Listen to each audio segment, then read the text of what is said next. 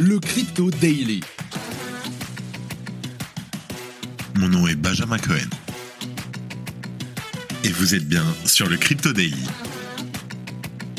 Le podcast qui traite de l'actualité crypto, NFT et métaverse. Dans vos oreilles, chaque jour, du lundi au vendredi.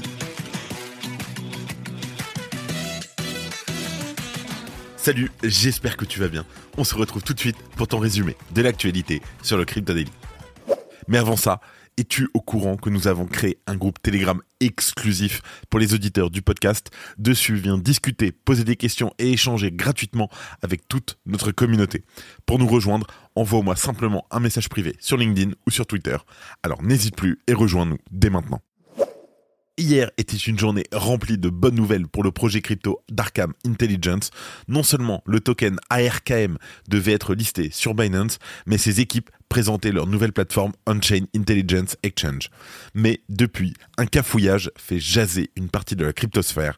En effet, l'adresse mail de ses clients, utilisée pour les liens de parrainage, pourrait en effet être récupérée. On en parle. En deuxième news, le portail de réclamation dédié aux utilisateurs de FTX vient finalement d'être mis en ligne hier. Les utilisateurs peuvent ainsi demander à récupérer leurs fonds bloqués. Pas de pression, le portail est fonctionnel jusqu'au 29 septembre 2023. On a un peu plus de deux mois et demi, donc fais-le, mais prends ton temps quand même.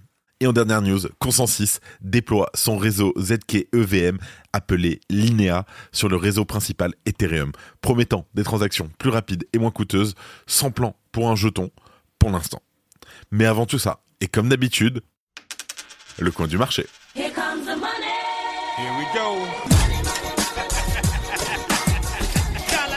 Alors, ça va être très rapide, ça n'a pas bougé depuis hier. On a un Bitcoin qui est repassé légèrement sous les 30 800 dollars, un Ether toujours sous les 1900 dollars, même si on est en légère hausse d'un peu moins de 1%. Le BNB 248 dollars, le XRP pas bougé, pareil pour le Cardano, le Dogecoin et le Solana qui n'a vraiment pas bougé à 22,05 hier on est à 22,04. Bref, l'été commence à se faire sentir sur le marché et c'est normal. Les gens profitent un petit peu qu'il fasse beau. Voilà, tranquille pour l'été comme on dit. Allez, let's go, on passe aux news. Avant ça, est-ce que tu es au courant qu'à partir de la semaine prochaine, le Crypto Daily prend des vacances? Alors, je te rassure, ça va être un peu bizarre, mais ce n'est pas totalement des vacances. On va faire deux ou trois épisodes de podcast la semaine prochaine, et ensuite on va faire une coupure de 15 jours, de deux semaines, donc la dernière semaine de juillet et la première semaine d'août, où il n'y aura pas de podcast. Et ensuite, la deuxième semaine d'août, où pareil, on aura deux à trois épisodes dans la semaine. Allez, let's go, on passe aux news. Et on commence par le petit scandale qui est en train d'avoir lieu pour Arkham, où les emails de parrainage pourraient être décodés. Je t'explique. Alors que tout allait bien pour le projet Arkham Intelligence jusqu'à hier, de plus mauvaises nouvelles sont venues malheureusement ternir le lancement sur le launchpad de Binance. Selon plusieurs médias, et notamment une publication de deux blocs, certaines adresses email de clients peuvent être rendues publiques à cause de liens de parrainage décodables. Ces derniers liens ont été partagés par des utilisateurs en vue d'une campagne d'airdrop de token ARKM qui doit avoir lieu le mardi 18 juillet. Malheureusement, les clients utilisant ces liens auraient découvert que leur adresse de courriel peut être obtenue en clair à partir de ces partages de parrainage. Ce décodage pourrait être réalisé assez facilement avec même des outils disponibles en ligne malheureusement. Et le fait que des adresses email soient rendues publiques peut être problématique, notamment à cause des hackers et autres arnaqueurs qui peuvent effectuer des envois de phishing et autres tentatives du genre pour dérober les crypto-monnaies des utilisateurs. On peut par ailleurs souligner ironiquement qu'Arkham, dans ses services, propose des gains en échange de données sensibles concernant des adresses de portefeuille. En tout cas, dans un tweet publié hier, le 11 juillet, le CEO d'Arkham, Miguel Morel, a tenu à expliquer la situation tout en présentant des excuses aux utilisateurs qui pourraient se sentir lésés par la situation. Une situation qui met une fois de plus le respect de la vie privée au cœur du débat. Je cite il a été rendu public que nos liens de parrainage contiennent une version encodée de base 64 de l'email du parrain. Il s'agissait d'un moyen d'attribuer les inscriptions effectuées à l'aide du lien de parrainage. Nous ne les utilisons pas à d'autres fins que la communication avec des utilisateurs et l'attribution des parrainages. Nous aurions dû modifier ce système après l'augmentation exponentielle du nombre d'utilisateurs. À l'avenir, tous les liens de parrainage contiendront une version chiffrée de l'adresse électronique du parrain.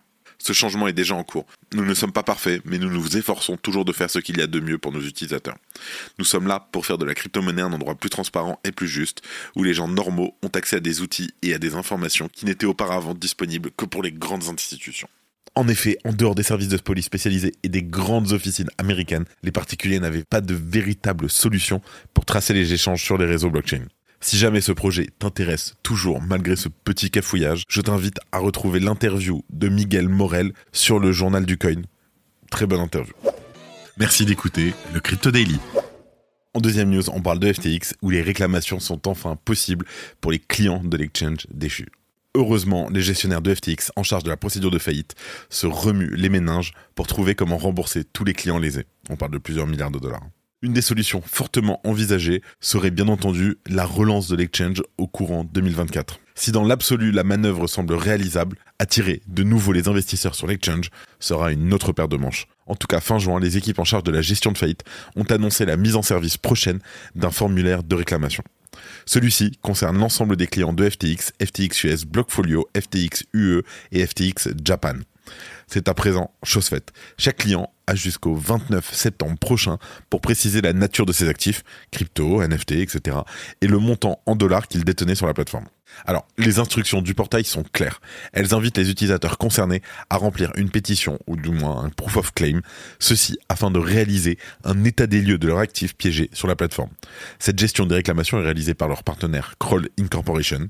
Je cite, vous serez redirigé vers la plateforme de restructuration administrative Kroll afin de confirmer vos soldes à la date de cette pétition et, si nécessaire, soumettre une preuve de réclamation électronique.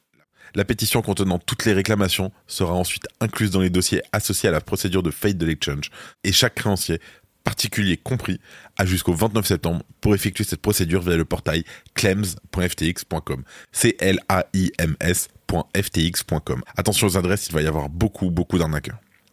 En tout cas, on espère que John Westry et ses équipes en charge de la gestion de cette crise chez FTX sauront faire des miracles et ce, afin de bien sûr rendre aux utilisateurs l'ensemble de leurs fonds dérobés par SBF.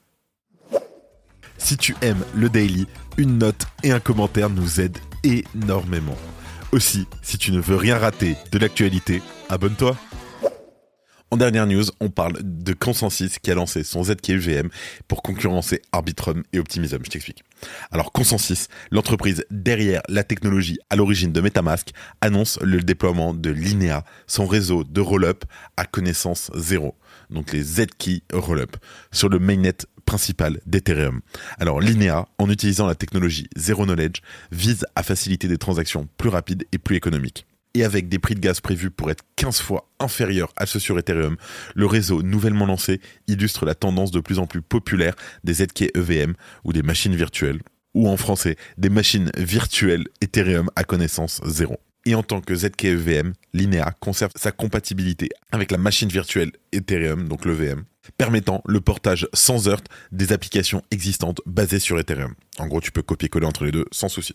Alors, cette compatibilité, combinée à la promesse de transactions moins chères et plus rapides, positionne Linea comme un acteur potentiellement disruptif sur la chaîne des roll Et cette semaine, les développeurs d'applications auront accès au réseau alpha de Linea. Le public général suivra la semaine prochaine.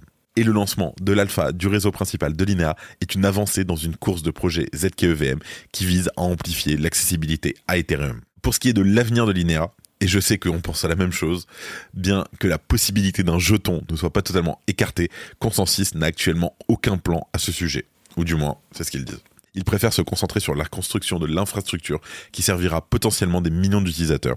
Et le réseau de test de Linea, qui est en direct depuis mars, compte déjà plus de 5 millions de portefeuilles uniques. En tout cas, les concurrents ZKEVM de Linea tels qu'Arbitrum et Optimism ont eux choisi d'inciter leurs premiers utilisateurs en offrant des jetons sous la forme d'airdrop. Tu vois là où je veux en venir Cependant, Consensus a choisi une voie différente avec Linea en se concentrant sur la facilitation de l'usage et l'intégration avec les outils existants des développeurs Ethereum. Alors que Linea entre dans la phase de lancement alpha, elle conserve malgré tout encore certains éléments centralisés, ce qu'on appelle des roues d'entraînement pour protéger les utilisateurs contre les bugs et les autres accros qui peuvent arriver. En tout cas, pour l'instant, Consensus est la seule partie autorisée à soumettre des preuves à connaissance zéro au smart contract de Linea sur Ethereum, mais ça devrait vraiment très prochainement changer. Et avant de terminer, les actualités en bref avec notre partenaire Bean Crypto. Vanguard a investi plus de 560 millions dans le minage de Bitcoin. Le géant de l'investissement a acheté de nombreuses actions Riot Blockchain et Marathon Digital, deux des acteurs majeurs de l'industrie du minage de Bitcoin. On en parlait un peu plus tôt, mais le CEO d'Arkham défend sa plateforme Docs2Earn. Arkham affirme que l'identification des entités derrière les transactions aurait pu prévenir la perte de milliards de dollars en crypto. Malgré tout, la société suscite des inquiétudes quant à la violation de la vie privée et aux incitations à dénoncer les autres. Le protocole Algofi, le plus grand protocole DeFi sur Algorand, a annoncé la fin de la plupart de ses activités. Le processus de liquidation s'étendra sur plusieurs mois avec l'introduction de fonctionnalités permettant de favoriser la migration de la liquidité vers d'autres protocoles.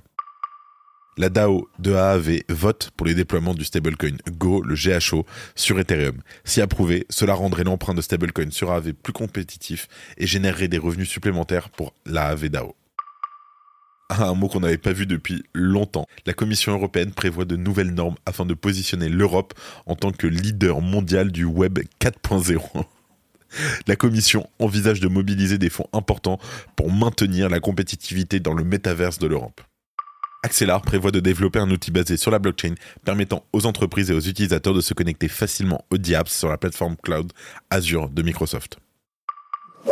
C'est la fin de ce résumé de l'actualité du jour sur le Crypto Daily. Évidemment, pensez à vous abonner pour ne pas rater le suivant, quelle que soit d'ailleurs l'application que vous utilisez pour m'écouter. Rendez-vous aussi sur Twitter et LinkedIn pour d'autres contenus d'actualité exclusifs. Je crois que j'ai tout dit, faites attention à vous, et moi je vous dis à demain. C'était Benjamin pour le Crypto Daily. Merci et à très vite.